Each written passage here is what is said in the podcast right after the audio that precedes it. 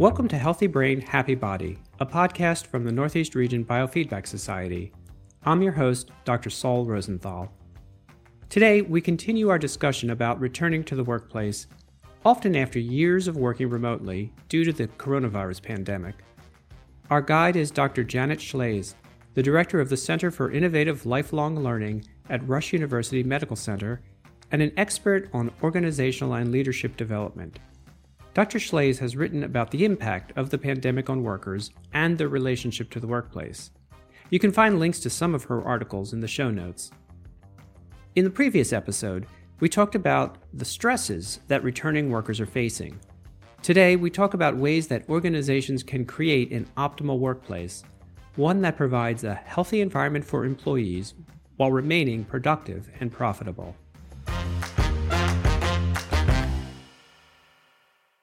Seems like the the uh, the baseline, if you will, is one of chronic stress. That's that's the new normal. Even as you say, we may be past the sort of acute or crisis phase, we're still in a, a period of ongoing stressors, whether they're at the individual level in in the workplace what does it mean to come in face to face? How do you push back against that? How do you deal with all of these demands uh, what do you do with these newly developed values or even at the level of the higher levels, we're, we're certainly economically, uh, we're, we are going through a period of, of inflation. We're going through a period of economic strife. Globally, we, we have great uh, political upheaval, uh, war in Europe for the first time in decades, climate change, these sort of existential issues kind of all coming together at this one moment in time, uh, even though three years may feel like more than a moment. I'm wondering about this both from the sort of individual person level, but also from the organizational level. So, what what's an organization to do? You've talked about new skills. I mean, do we treat every employee uniquely and sort of set up expectations and demands individually for each person? How, what does what is an organization to do? How do we do this? I I think there are a couple different th- things as you were talking, I was thinking about individuals going through redefining or revisiting our values and, and I do see it as a as a new stage in identity formation which really who am I how do I fit into this world but how do I want to fit into this world and what do I what do I need or how can I fit into this world it's also an existential crisis, and organizations are going through the same thing. How do I define, how do we define ourselves as a culture? Or what does it mean? Our values, what do they look like now in a changed world? How do we recruit, engage, and retain workers in a world or economy where people have more choices? and they're making the choices. So that goes back to something that we had talked about earlier about people are coming back and negotiating. they're negotiating time and structure. And there are people who will not even consider work that isn't 100% remote. And a lot of the positions that are being advertised, and this is globally, are remote, which th- there's huge pluses to that because your labor force can be from anywhere within the world and you have a lot of variety in terms of skill sets. So what do leaders need to do? A couple of things, and, and I'm going to give you broad brush strokes, not going to get into the nitty gritty, although we'll be designing a program that gets into the nitty gritty because it really is essential first of all, really honing what does the culture need to look like in order to get the work done? So when I say culture, then I mean structure. How does it need to be structured in order to get the work done? And that really is about stepping back and not assuming that because it was done a certain way in the past, that it needs to be done that way now.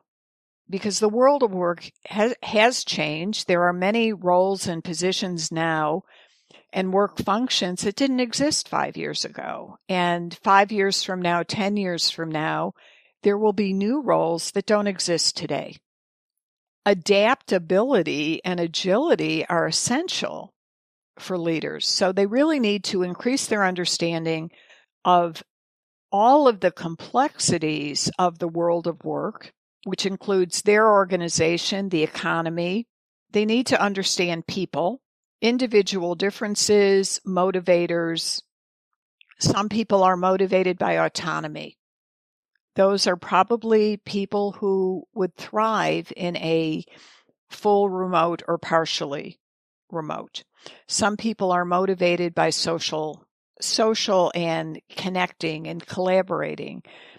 Those individuals would probably prefer a more face to face work culture and nobody has the the time or luxury of addressing everybody as individuals However, having said that, having an understanding, a and I'm not going to say general because general is not enough at this point, a more sophisticated understanding of different personality types, different behavioral preferences, differences in values, and creating a flexible work culture and structure based on choices when choices are available. So you may not be able to choose everything that you would prefer, but here's an area where you can have choices. And it has to be choices that are meaningful to the employees. Correct. Meaningful to the pl- employees and also align with what the organization's goals, mission, and concrete deliverables are too. And that's part of is this culture a good fit? And that's what people, individual workers are assessing, people who were part of the of the great resignation as they're coming back into the workforce and they are coming back into the workforce they're going to be asking more culture and values based questions and I see, I see that as a positive that you want to be an organization wants workers that align with the with the culture of what the organization values and workers are going to be much happier in an organization whose values and structure align with what they hold most dear. And i'm not talking about 100% perfect fit but the majority your highest values are aligned with what's going on within an organization and making choices based on self awareness. The, the other thing that is really critical for organizations is to intentionally avoid putting out mixed messages. And I think of mixed messages as these are our values, but they're not behaving or supporting what they're putting out there.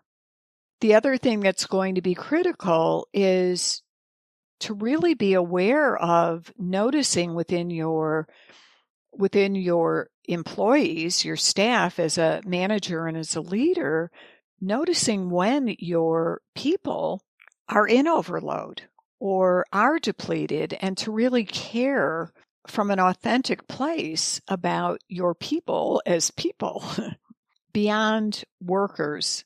That creates an organizational culture, and everybody can do that within their own sphere within an organization, creating a culture and interactions of caring and valuing. And what's in the literature now as a culture of appreciation. Can you say more about culture of appreciation? Because as you were talking, I was thinking about, you know, my likely stereotypical view of an organization, particularly a big one, is that it's hard for it to have the flexibility that you're suggesting would be useful. But it seems that uh, a culture of appreciation is in some way a, a basic piece of that, a basic component of that. So, how can an organization, particularly a large one, develop a true culture of appreciation, not just in words only?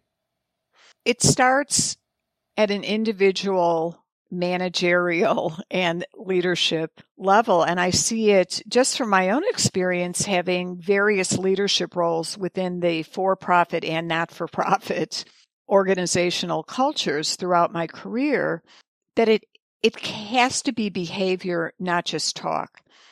And it starts at an individual and a top leadership level and everything in between. And a cliche way of saying it is to walk your talk. And it starts with valuing yourself, which the great resignation is really characteristic or a representation of people starting to value themselves and not necessarily from a narcissistic or completely ego based perspective, but more from a health, healthy perspective which is really important because that impacts the everybody around you within the within the world. And one of the things that I focus on in the individual and teamwork that I do is even if you do not have direct reports, who you are impacts everybody around you. It impacts your colleagues. It impacts your leader. It impacts the consumers or clients within an organization, your customers. And in a hospital setting, your patients are your clients and your customers. And there's been a huge emphasis on customer satisfaction in terms of evaluating people within organizations. So it has to be integrated throughout an entire organization. There has to be training involved we are not born, most of us are not born with with sophisticated emotional intelligence skills. Some of us organically develop these skills throughout life, and others need to be taught. And these are skills that can be learned. And they can be learned by people with different personality types too. And you need a blend of differences in an organization and on a team. You you do not want everybody thinking exactly the same way. And I'm thinking about my team in particular. We are all different. we have different perspectives, we have different mindsets. And one of the things that I say quite often is tell me about, this is my clinician background, Tell me about how you got there. I want to understand your thinking about that. And I sincerely do want to understand their thinking about it because it's not unusual for people, other people, to come up with ideas that would never have even occurred to me and are so much better than anything that I would have come up with individually. So having that kind of approach as a leader and even as an individual contributor asking your leader help me to understand how that how that works or communication is really essential as a leader to help your direct reports and culturally all of the, the workers that you come in contact with understand why things are being set in motion. And that's about respect. I can see where a workforce that's coming back with a new set, new sets of values and ways to look at values, as well as new concerns new expectations could be perceived from above as, you know, pushback and chaotic and all these other things. But I think as you're suggesting, if you sort of allow for that and even perhaps nurture it in one way or another, that out of chaos comes something even even stronger. Absolutely. And it's not that we need to throw away all of the old norms. what it means is we need to create the time or the empty space, the necessary empty space to step back and relook at the entire picture with fresh eyes and to ask the questions about what are we responsible for? What do we need to deliver? What is it going to take in terms of approaching that to be successful? What does that look like? And then working within that structure to be creative and agile to create, when possible, new norms. And again, going back to where are the areas where people really can have choices about the how. So I, th- I think of a lot of the talking that I do when I'm working with my team or with other teams or leaders is distinguishing the what from the how. And the what is really about clarity of goals and expectations and communication. The how is really being open to how that might be accomplished within the resources that we have available to us and within the time frame that we have for that specific deliverable. And that recognizes that different people have different work styles. You know, I go back to graduate school. graduate school, I was the person whose paper was finished probably five days at least before it was due so I could let it sit for a while and go back and do the final edit. Several of my colleagues were the kind of people who wrote their paper. They stayed up all night the night before it was due, would have all of these dramatic things happening, coffee spilling on their keyboard and everything like that, and made the deadline probably at the exact minute. And their papers were not, some of them may have been better than my papers. It was their style. People have individual work styles, and I think it's really important to be able to recognize and, when possible, be able to honor and work with that. So that's leaders are going to have to shift how they approach organizations are going to have to shift how they recruit, how they engage, because that's going to impact retention. And I want to, I want to actually shift back to the individual employee, the worker, or you know those of us returning to the to the do do the work. You you've been talking about how there's been almost a new developmental stage, which as a as a developmental psychologist I appreciate a great deal. And stages are sort of driven in some ways by crises, and the crisis here, you know, is the obvious crisis. But as an individual, the crises are in a crisis of values uh, and a crisis of the relationship between self and the world as the world is changing out of out of our control.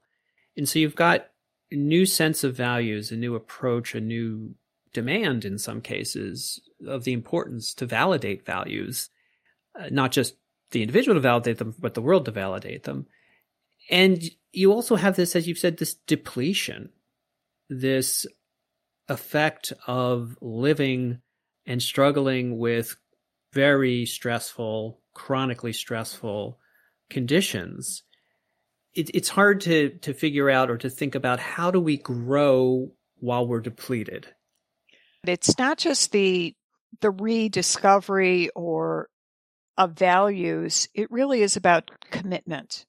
Commitment to your values and your values hierarchy as something that is important, but you're committed to doing it. And we had talked about it before. That's around boundaries too. So creating these work boundaries that some people are calling quiet quitting, but it really isn't quiet quitting. It's doing your job and doing it well, and that's good enough.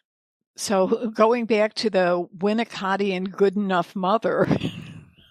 the good enough worker. The, the good enough worker. And what's wrong with that? The good enough worker is getting it done, getting it done well, and their values configurations, and it, it may not be a hier- hierarchy, it may be more of a pie chart, that all of those other aspects of their life are equally as important Whereas for other workers, the work wedge of their pie chart may fill up more space and that's individual and that that's okay. So being okay with different different motivators which is really important because then what's being called quiet quitting will not elicit people just collecting a paycheck and not doing the work.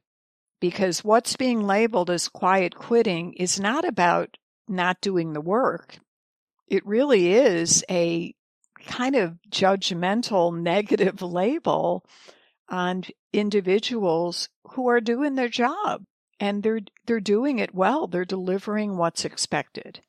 I think that the term sort of reflects a very united states ideal of what work is that work is all encompassing and if you're not putting in 125% then you're not working yes and having having worked in other countries and cultures, other cultures have a very negative view of the American work values or pre pre pandemic values.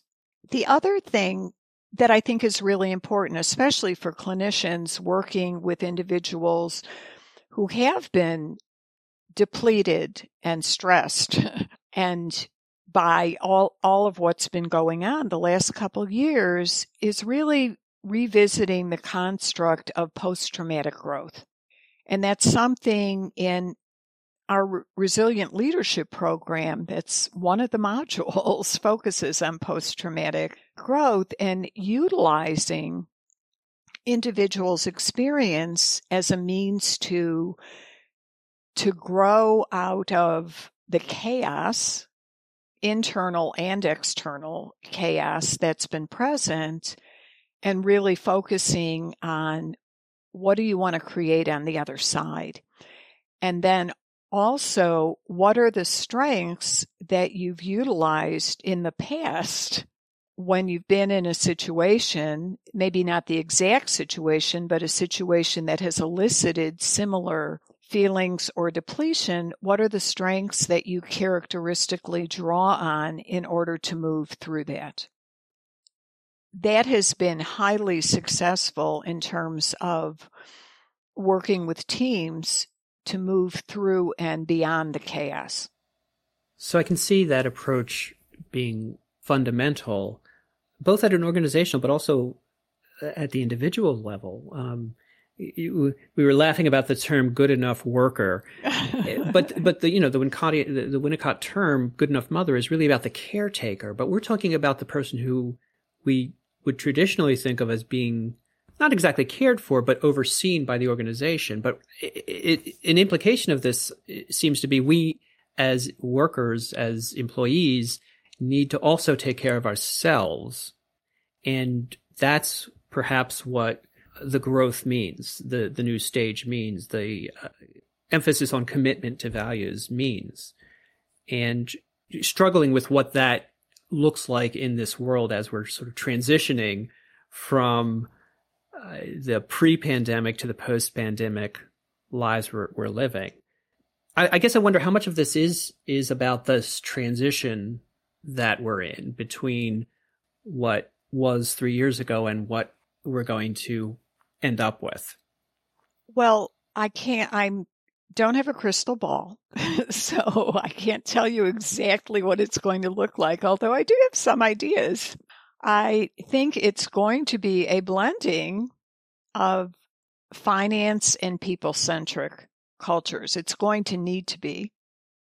And it's also clear that returning workers, professionals who have revisited and have gained clarity about their values and are committed to creating a life that aligns with what they hold most dear and contributing to an organization will ultimately force organizations, if they want to survive, to be more people centric because those organizations, and again, a lot of the research that has been done by consulting organizations like McKinsey.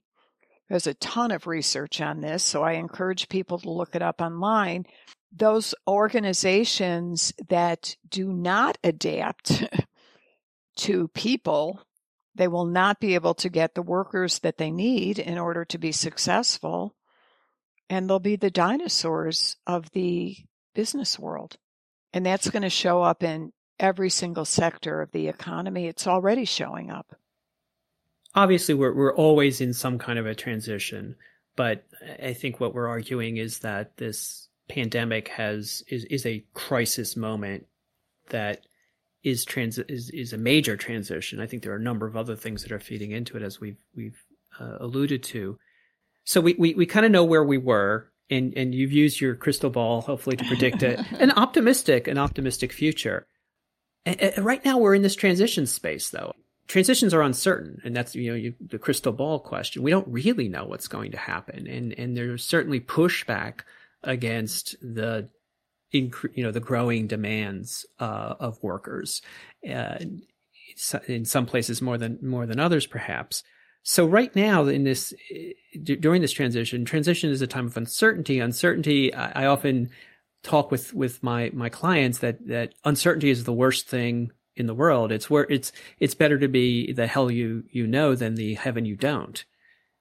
Uncertainty uh, people are will do a lot to be certain even if what they're doing is unhealthy.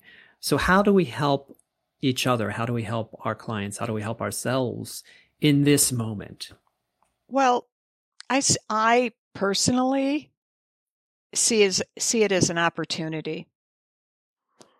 I am somebody who embraces change, not for the sake of not change just for change. I have always viewed change as opportunity for growth, personal growth, but also to be able to contribute it in different ways which ties into into my values the stepping back is really really important first of all to understand to gain an understanding and and that impacts your clinical work but also your work as a as a leader. What's the reality that we're working with here? That you're, you're working with with a reality of of factors of change factors and sometimes the biggest reality is uncertainty. To really step back and around what's in your control what's out of your control. So we're not wasting our time our emotional energy and our resources on trying to impact something that we do not have the power to impact and focusing, shifting our focus and our perspective on what can I have an impact on? Returning to the concept, and this is something in organizational development and creating new areas that I've done throughout my career, staging. What are the stages? And I think of this because I'm developing a new area right now. What are the stages? And factoring in, building in opportunities to celebrate our accomplishments and recognizing those accomplishments as, as a leader and as a colleague, recognizing those things to celebrate in other people. And quite often, it's not unusual when you're in a rapidly changing environment where people feel ungrounded or untethered to not remember or to forget how important it is to set your perceptual filters at noticing something that's going well or noticing something to appreciate and getting into into that practice of verbalizing it. Really important and that has an impact. Just recognizing too that as we shift internally, it impacts our interactions with other people, which impacts their day and their interactions with other people. And even being aware of that ripple impact, I have had students that I've taught in grad school come back to me three to five years later. And, and these were students that really pushed at the time would come back to me years later and say to me that they wanted to communicate that something that I had said in class that they really disagreed with was something that turned out to be a profound growth and learning opportunity for them. And how lovely that they came back to let me know. I would have no idea of knowing. So even noticing where is somebody in your life, in your work, the checkout person at the grocery store that you can appreciate verbally. So developing that culture of appreciation even at the individual level and the person to person level. Absolutely, because that impacts all of your interactions. And it also feels a whole lot better to be looking for something to appreciate than to be looking specifically for things to criticize. There are plenty of both. Although it sometimes seems easier to find the things to criticize, I think, at least from the if, you, if one goes onto Twitter or social media. this this makes me think about you know how, how do we sh- how do how do we go from being so depleted to seeing and taking advantage of these opportunities uh, that transition creates or that we create in transition. You've written uh, a, a lot about resiliency as a skill, uh, a multi-domained skill, and it seems like that's you know this, this this is the application moment for that. So so I wonder if you could you could talk about that and and how in this unique moment of time resiliency plays out or what does it look like? Well, I see I see it as having two main qualities, uh, more of an esoteric level and more of a pragmatic level. And the esoteric level is more about around the the values and vision and what do I want to create in the world? And the more concrete behavioral level is in service of that that what I value most what one small thing can I do now? And that one small thing might be and always is for me asking the checkout person at Trader Joe's, how's your day going? And really caring about how their day, how their day is going. It's transformational at such a small, seemingly small level. I have never asked that question without the person bubbling over with things to say, but then also ending it with thanking me for asking them. Because what I'm really communicating is, I see you. So even on that seemingly small level, being intentional about moving through our day, what can I see and acknowledge in other people? So again, it's that caring for others, but being, but genuine. And it doesn't take much to be genuine in, in wondering how someone's day is going or in, in how someone is doing and I just want to hook onto another term you use, which is the, the idea of being intentional about all of this. And I guess as as you're talking about resiliency and thinking about what are people doing in turn in in their return to work and in intentionally considering their values, how do they use those little moments to be consistent with their values? Uh, so, so the esoteric idea, uh, component of resiliency being, you know, what makes sense to me in this world, and the pragmatic being, I'm going to live in a way that makes sense to me in the world. And the small things like asking how someone's day is going, being connected to others, or the larger things being the great resignation or the demands for more flexibility from the organizations who uh, employ us so in a way, it, it seems like the, the resiliency, the it, resiliency as a, as a way to help us through this transition space is also in turn potentially creating that optimistic future you saw in your crystal ball. Right. Step by step, one small interaction or seemingly small interaction at a time, you have no idea what the ripple impact of that action will be. And, and we don't need to know.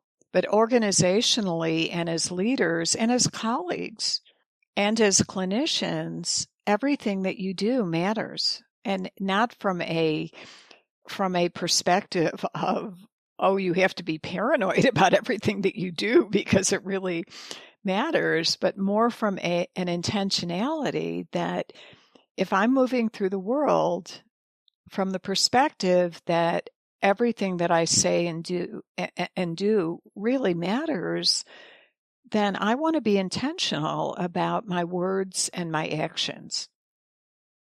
Individually and as a leader, doing the work about gaining clarity about what you want to create, whether it's in my own personal life or my leadership role or my organizational life, clarity and intention and small actions and there's books written about that can have a a huge impact.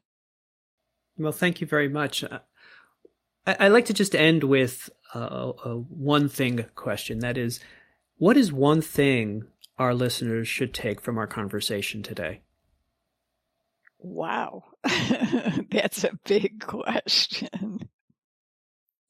Anything from what we've discussed that connected with them on a personal level that they can shift into a behavior that can positively impact other people. Dr. Janet Shlaes is the director of the Center for Innovative Lifelong Learning at Rush University Medical Center. She specializes in transforming organizations and leaders to meet the new and ever changing challenges faced in today's world. Janet, if uh, our listeners want to learn more about you and your work, where, where can they go?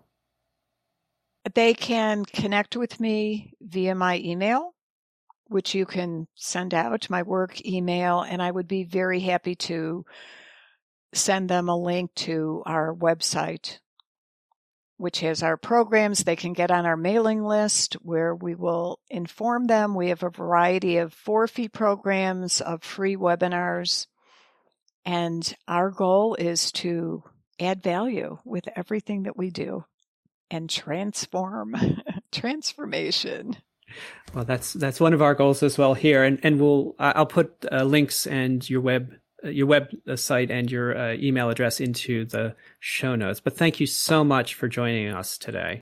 Any way that I can be a resource, just connect with me. I appreciate it. Thank you again so much. You are welcome. Thank you. You've been listening to Healthy Brain, Happy Body, a production of the Northeast Region Biofeedback Society.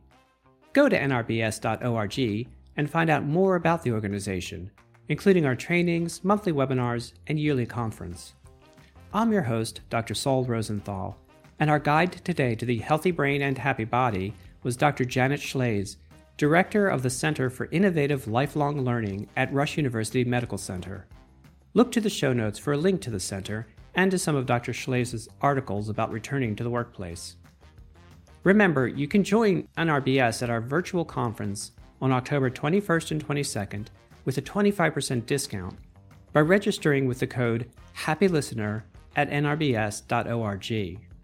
Subscribe to this podcast by clicking the subscribe here link in the show notes or wherever you get your podcasts. We really want to hear from you. Be part of this ongoing conversation by contacting us with your thoughts, ideas, and questions at healthybrain at nrbs.org. Leave us reviews as well. It really helps podcasts like this one reach more ears. Healthy Brain, Happy Body is produced and edited by me. The theme music is Catch It by Coma Media. Be sure to join us on our next episode as we continue to explore the keys to our well being on Healthy Brain, Happy Body.